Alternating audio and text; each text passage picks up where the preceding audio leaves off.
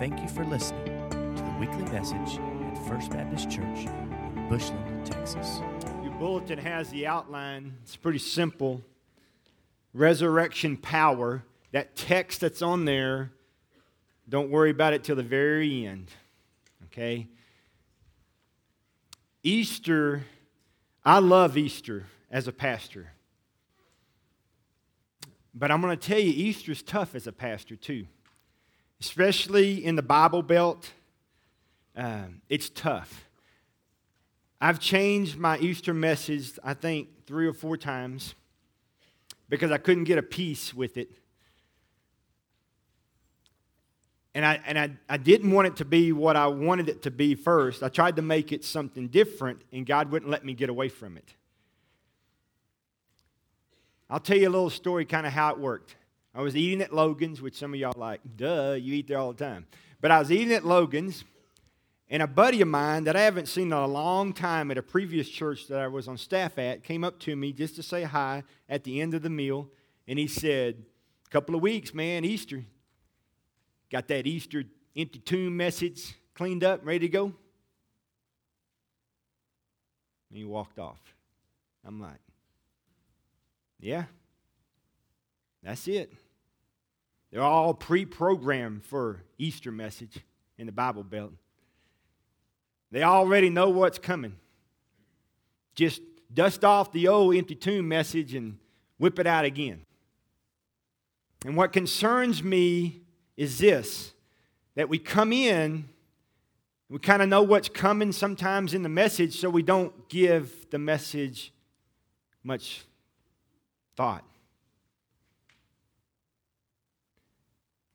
And so, what I was going to preach on, I kept trying to get away from, but every time I would have an encounter with people, and there was about three or four of these encounters that the same thing happened, I was like, okay, I get it.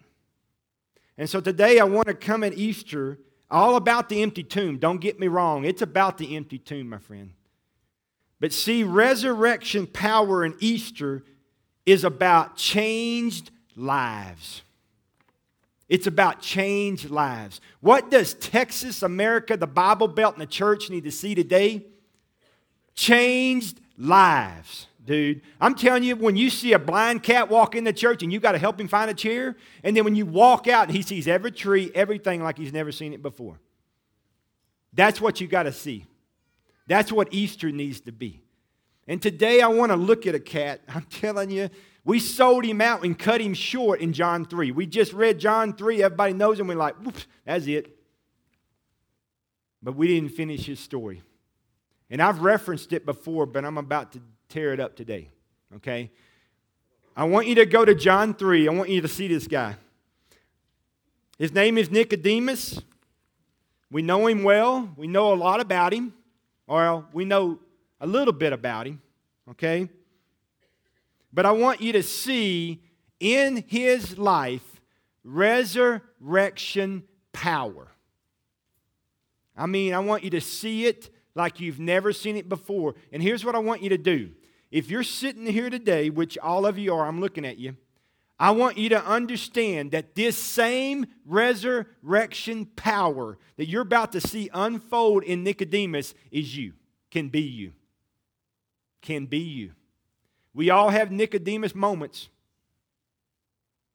And sometimes we score well, and sometimes we don't score well, Jeff included. Because here's what you have to understand God's setting all of us up.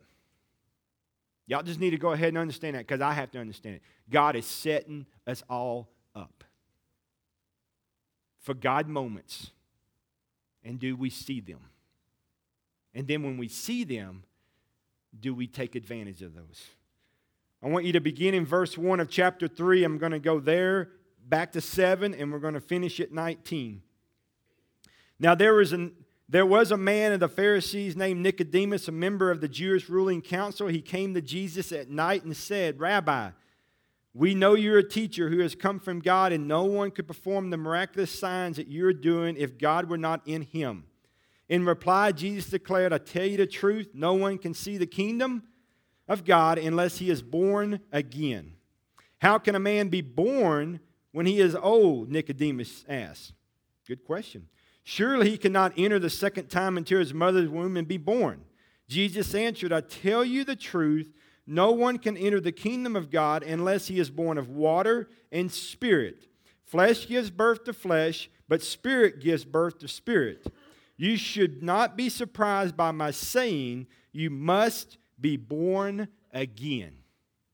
Now, what he's simply saying is, You must be born again. Nicodemus was a smart, intelligent cat. He was on the Jewish ruling council, basically like a senator today.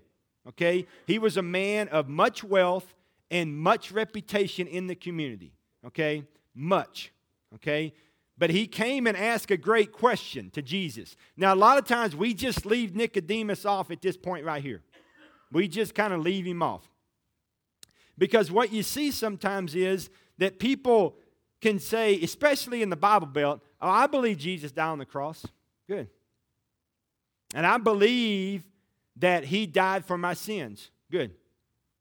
Have you ever accepted Jesus Christ as your Lord and personal Savior? Have you ever been born again?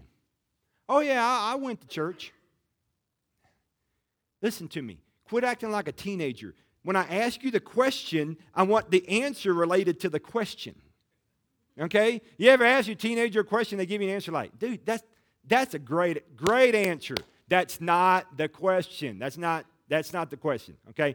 The question is, is, is the fact that you have put your faith and trust in Jesus changed your life? Has it? Because what we find is a lot of people believe that the tomb is empty, believe that Jesus died for them, but they have yet to follow Jesus. Let me illustrate. What do we call this? Chair. Really, it's not a chair. Really, it's a piece of furniture. We've been told it's a chair, it's a piece of furniture. Now, I can believe that that's a chair. And I can be committed, so committed that I tell you it's a chair. You're pretty committed. You told me it was a chair, didn't you? Let me tell you when it becomes a chair. Ooh, yep, that's a chair. Right?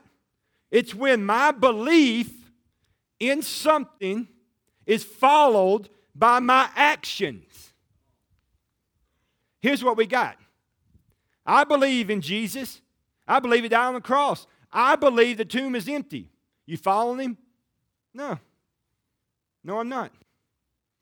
No, I'm not. I, I tried this church thing. I don't like the church. Hypocrites, backstabbing, gossiping. I mean, I ain't got no time for the church. I'm sick of the church. I don't want any part of it. And don't come asking me to come to your church. I'm not asking you, teenager, are you following the church? I'm asking you, are you following Jesus? Let me say something to you very honestly as a pastor in ministry for 26 years. The church will disappoint you. Just in case you didn't hear that, let me say something to you. The church will disappoint you. It will. And here's what happens to us we put our faith and trust in the church, and if I sit in this chair right here and it fell down, guess what I'd say? Man, that's a stupid. That's a stupid church. That's a stupid chair. That ain't no chair. That's not a chair. That's a weak, weak example of a chair. A chair holds me up. A chair won't let me down. A chair won't fail me. You see the difference? Jesus, my friend, is not going to start breaking promises and commitments because you were hatched. He will keep his commitments. His covenant relationship with you is sealed, sealed. He will never let you down. And when you start putting your faith in man who attends church, guess what? He's not Jesus. He's not, he's a terrible yardstick, okay? Now, he should be a really good yardstick because he has everything he needs great church, great word, great Jesus. But sometimes man disappoints you. Church will disappoint you. So if you're following church and man that goes to church, guess what? Your chair is going to fall down a bunch. You know what's going to happen eventually? You're going to stop sitting in a chair. Walk in a room, they say, Do you want to sit down? No, I tried a chair. No, you ain't laughing at me again. I, I didn't try that chair. No, I'll stand. It's going to be seven hours. I don't care. I'll stand. I'll get crutches if I need to, but I'm, I'm not sitting in that chair. See, Nicodemus says, Mm-mm, I've seen these cats that fall on you. Nope, not doing it. See, my friends, it, you got to have more than head knowledge to follow Jesus. You, you can miss Jesus by foot. I'm telling you, you can. Belief must be followed by action, or what you're believing in is a joke. So either Jesus is a joke or he's the real deal. Either the cross is real and the tomb is empty, and if it is, I'm going to tell you this your home is in heaven. He said in his word that I go to prepare a place for you, and I will come back and receive you unto me. But in my house, there are many mansions, man. Many mansions. And if that's you today, that's a promise and it's worth following. Take your eyes off man and take your eyes off the church and put them on Jesus, who you say you are following. Because there's a big difference between belief and follow. It's like lungs and heart, you can't separate them, they go together. So if you're here today and you say, Well, I believe in Jesus, I believe He died on the cross, and I believe that He rose again, and there's been a time in my life that I've put my faith in Him and, I, and I've received Him as my Lord and Savior, then follow Him. Follow Him. And when you follow Him, something ought to give evidence of that. Let's see some evidence. Flip over to John 7. So here you got Nicodemus. Here you got Nicodemus. He kind of gets a little bit close to Jesus. He knows something's up about him. But, but the problem is, he's among 72, or he's among 71 of his compadres. There's 72 of them. He's one of them. And they're trying to find a way to do away with Jesus. But Nicodemus has had an encounter with Jesus at night. We call him a wimp for that, a chicken, okay? But he came at night. He knows there's something up about him. He's not fully in yet. He knows that the chair, he's not quite ready to sit in it, but he's getting close. He's getting close. And then I want you to see the encounter in, in chapter 7, verse 50.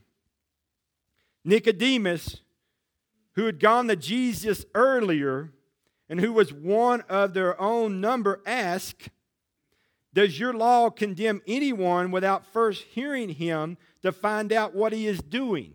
He asked this question among 72 of his compadres who hate Jesus. You say, wow.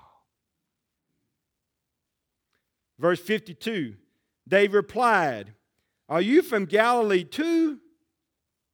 Now, that doesn't sound like an insult, but what they're saying is, Jesus is from Nazareth. You must be from Nazareth too. Does anything good come from Nazareth? That's like Pampa saying to Borger, Oh, Lord, anything good come from Borger? Right? They don't like each other, okay? That, I mean, they, they grow up, first thing they're taught if you're born is, I hate Pampa. If you're born in Borger. If you're born in, in Pampa, I hate Borger. I mean, I just, that needs to be the first words. That's how they're trained. Not mom and daddy. It's, I hate Borger, all right? That's just it. It's on the bottles, on the diapers, it's everywhere. All right? Ask somebody from Pampa. Find out. All right? But he's saying is, Nick, what you doing, Nicodemus? You from Galilee too? Nothing good comes from Galilee. He kind of sticks his neck out there a little bit. He doesn't go all in yet, but he's like close. He's at least like introducing someone to the chair. Now, he's not sitting down, but he's like, you know, I heard that is a chair. And you're welcome to sit in it. If it's a chair, why ain't you sitting in it, dude? You've been here longer than me. Oh, man, I, I, I slept good last night, boy. I, am I'm, I'm well rested. I don't need no chair. I'm, I'm good. You can sit down, though. That's what he's kind of doing. He's kind of getting in, but he's not. See, what happens is when you when you believe something and when you follow something, there's no separation in the Bible. When Jesus sees the word believe, which is in there five times, The word follow is in there 20 times. So when you say believe, Jesus hears follow. When you say, I believe in Jesus, he's thinking, hmm, he's following me. He's following me because Jesus has no separation from the two. So Nicodemus has an encounter at night. He meets Jesus, knows there's something different. Jesus says, Are you born again? Makes him a little uncomfortable, but he knows something's up. So a couple chapters go by, a couple things go by, and then all of a sudden there's 72 of them, and he kind of sticks his neck out for Jesus to say, Whoa, we can't crucify him yet. Shouldn't we at least hear him out? What? Hear him out? Hear him out? I'm going to tear him up. All right? I mean, it's kind of like when your dad wants to just whoop the fire out of you, your mom comes in there. We should just ground him. Let's just take his phone away. Take his phone away. You want to put his phone behind the car and back up and then wear his butt out. All right?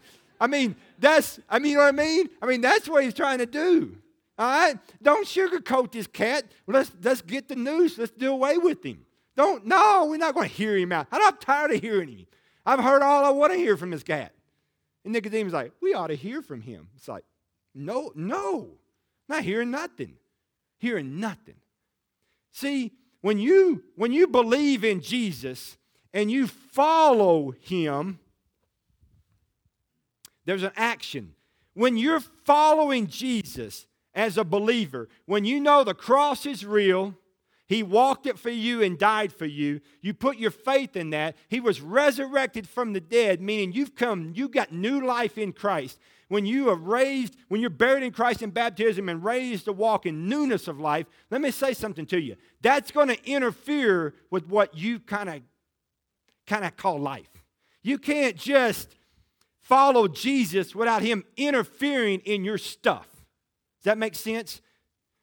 You can't say I'm following Jesus and add him on to a busy schedule for your family. Well, we can't go this week. We can't go this way. We can't go this. We'll go in May.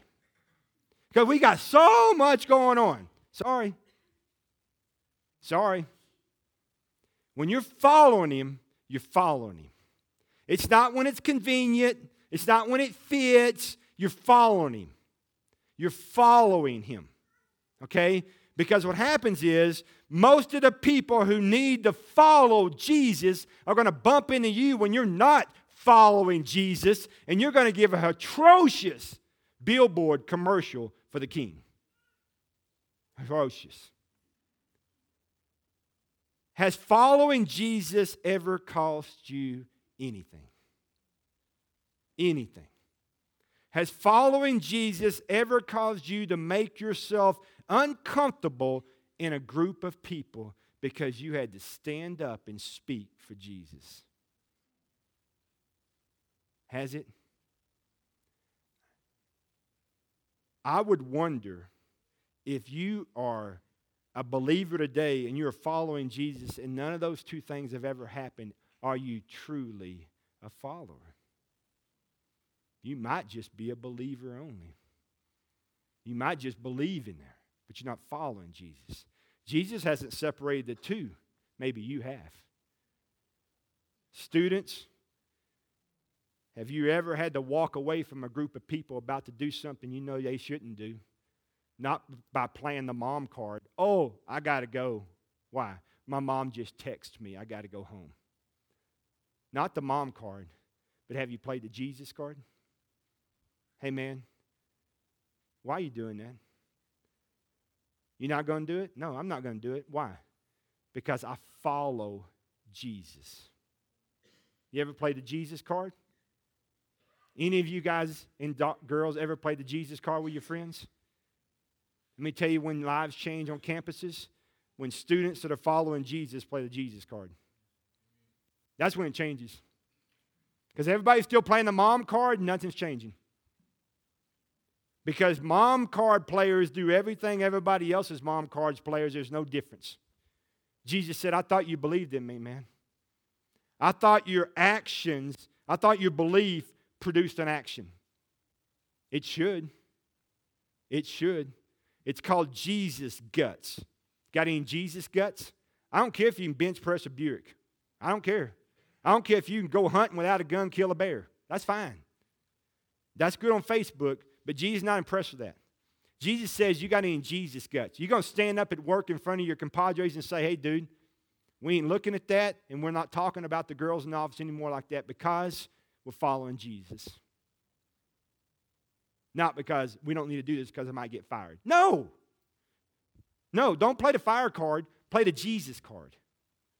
Let's keep going. Verse 19, we got to see a difference in Nicodemus. What happens to him? Verse 19, can't have Easter without, without Nicodemus. Watch this. Verse, I mean, chapter 19, sorry, chapter 19. Look at verse 38.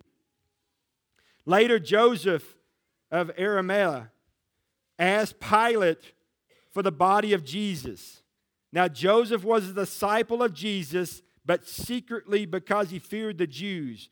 With Pilate's permission, he came and took the body away. Look at verse 39. He was accompanied by Nicodemus. You say, that can't be the same cat. That wimp that came at night, I guarantee that's not the same guy. No way. Because right now, dude, if you're following Jesus, if you're anywhere near that crucifixion, they were killing you. They're killing you. That can't be the chicken, the wimp, the coward Nicodemus. Hmm. He was accompanied by Nicodemus. Well, which one? Is there a different one? Must not be. The man who earlier visited Jesus at night. Nicodemus brought a mixture of myrrh, aloes, and 50, I mean 75 pounds. Taking Jesus' body, the two of them wrapped him in spices and stripes of linen, strips of linen. This was according to the Jewish burial customs. At the place where Jesus was crucified, there was a garden. In the garden was a new tomb in which no one had ever been laid, because it was a Jewish day of preparation. And since the tomb was nearby, they laid Jesus there. I want you to see something. In the Garden of Eden, sin was introduced. In the Garden of the Resurrection, sin was abolished.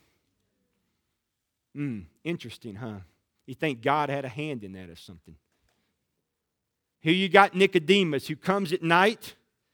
Then he kind of sticks his head out a little bit for Jesus in that meeting. And I'm going to say something to you. Jesus is dead.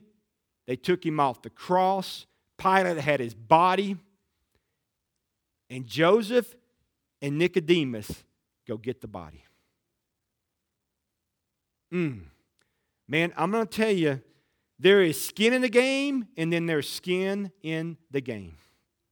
This cat went from coming to Jesus at night as a wimp, scared, a coward, a chicken, didn't want anybody to see him there, to boom, I'm in. Everybody else is hiding. You say, How do you know that? God, I'm glad you asked. Look at chapter 20. Chapter 20, look at verse 19. On the evening of the first day of the week, when the disciples were together with the doors locked for fear of the Jews, Jesus came and stood among them and said, Peace be with you. And after he said this, he showed them his hands and his side. His disciples were overjoyed when they saw the Lord. Where is his disciples at? Hiding in a house with locked doors. They are the ones walking with the cat. And where is Nicodemus? Dude, he goes and asks Pilate for the body of Jesus. Wow. You talking about a different man. You talking about huge changed cat. Before he came in secret as a wimp, now he's coming out there asking the one that could say, Hey, dude, them three crosses still up there? I want you to stick these two cats on there. They're asking for Jesus. You don't come into my house asking for Jesus. No. Let me tell you, he could have sentenced them to death. Everybody else, even associated with Jesus, is not on the street. They're hiding, man. They're hiding. And Nicodemus is such a changed dude. Man, he don't care anymore. He is absolutely sold out follower of Jesus. He says, It doesn't matter, man. I'm in. Even if I go there and they kill me, I'm okay with that. I don't care if anybody sees me. I want the body of Jesus. And not only that, my friends, he took the spices. They took they took Jesus back to Joseph's place. This is all his property anyway. That tomb that they used is Joseph's tomb. He was a very, very wealthy man. He owned all this land. He bought that tomb. He wanted to be buried in the tomb. When he died, that's where he was going to be buried. Now he's given his tomb to Jesus. They cleaned Jesus up and they put spices on him and they wrapped him in linen. And Joseph and Nicodemus took him in that tomb and laid him in there. That's the same cat, the same one, 16 chapters earlier, that was scared to even let anybody see him, even come to Jesus and ask about him. Man, is that you? Yeah, I was this, Jeff. Oh, buddy, but now I am this. I'm this. I was once scared here, but boy, I'm not anymore. You say, well, that's not me, man. I, I, I've been saved a long time, and I really don't have those Jesus guts. Well, here's the deal today is Easter. It's called resurrection morning. What needs to resurrect in some of our lives is Jesus guts. Some of you have opportunities, you haven't used them. You haven't scored well. But here's the deal unless you're walking on the streets of gold in heaven, you got another chance. Students, you haven't played that Jesus card yet, but you ain't, you ain't, in, you ain't in heaven, you're not out of high school. Play it. Next time you get a chance, play the Jesus card. Why aren't you doing that? My mom won't let me. No, because I'm a follower of Jesus Christ, and that's not what he does. Mm. I'm telling you, that'd mess up somebody's Rice Krispies. They won't pop. I guarantee they won't pop. That's not going to pop. Mess them up. All right? Let me ask you this morning is there a difference in you? Have you had resurrection in your life? Have you, have you once were this, but now you're this? Are you? How about at work? You have resurrection power at work, resurrection power at school, resurrection power as a coach. I'm telling you, mission field comes to you every day as a coach as a teacher.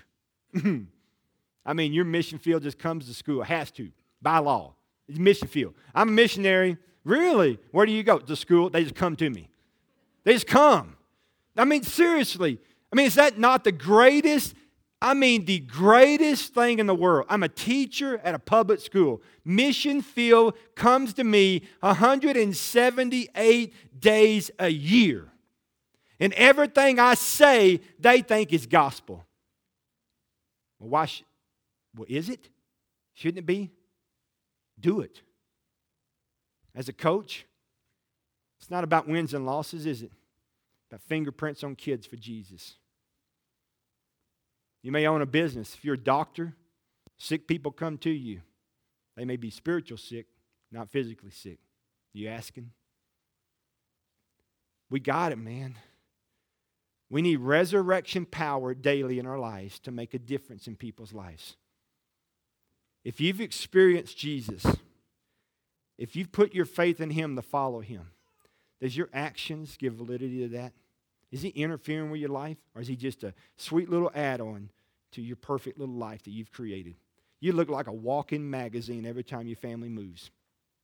That's good. But sometimes Jesus will mess that up. He wants to mess that up sometimes. He wants to interfere there. I want you to see, and we're going to close because I got to watch the time. I want you to go to Philippians chapter 3, and I want you to see, when I read this, I want you to see Nicodemus. But more than that, I want you to see yourself. Philippians chapter 3. Hmm. Philippians chapter 3, look at verse 7. Verse 7. Philippians 3 7. But whatever was my profit, I now consider loss for the sake of Christ. What is more, I consider everything a loss compared to the surpassing greatness of knowing Christ Jesus, my Lord, for whose sake I have lost all things.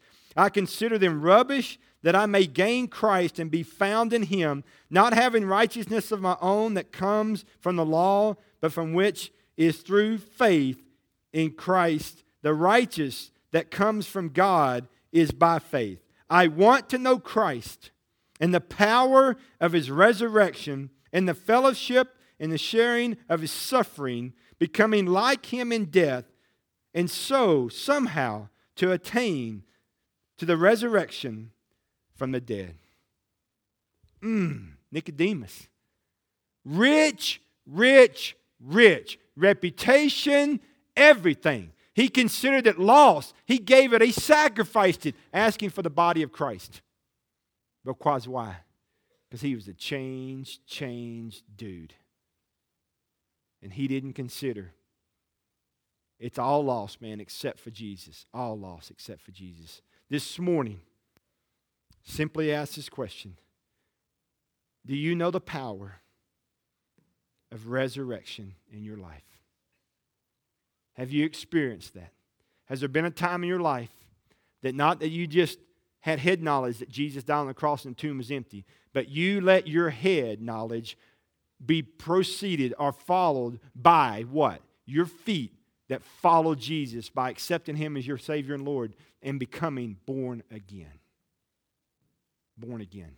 And if so, has you has your life that now is in Christ has have that life that's in Christ is now different because of the fact that you've decided to follow Jesus.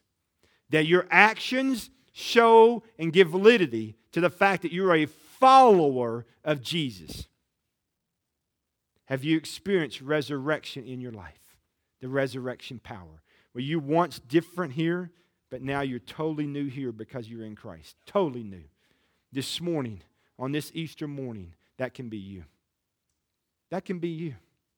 The empty tomb, the resurrection can be your life. Once this, now this. Once this, now this.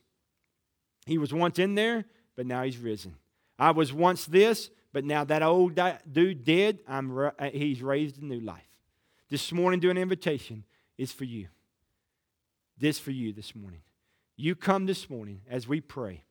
Father, this morning, as we enter a time of invitation, simply invitation is nothing more than your invitation to us to do what you do whatever you have said to us. Father, you have spoken this morning. You have said so much to your people this morning. And Father, we want to experience revelation power in our lives. We want to be like Nicodemus, who was once a wimp, but is now a warrior for the king. God, make us warriors for Jesus not wimps for Jesus. And God, we can't be warriors if we haven't been changed because we don't have the power in us to do that. And so, Father, this morning, if there's someone in the sound of my voice that doesn't know you, may they come to know you this morning. If we do know you, Father, make us warriors. Make us true followers of you. Give us resurrection power in our lives, God. God, thank you for the empty tomb. It may be true every day in our lives as people see our lives. May they see true difference in us because we have been risen from the old dead life that we used to be. God, during this invitation time, move us. In Jesus' name I pray. Amen.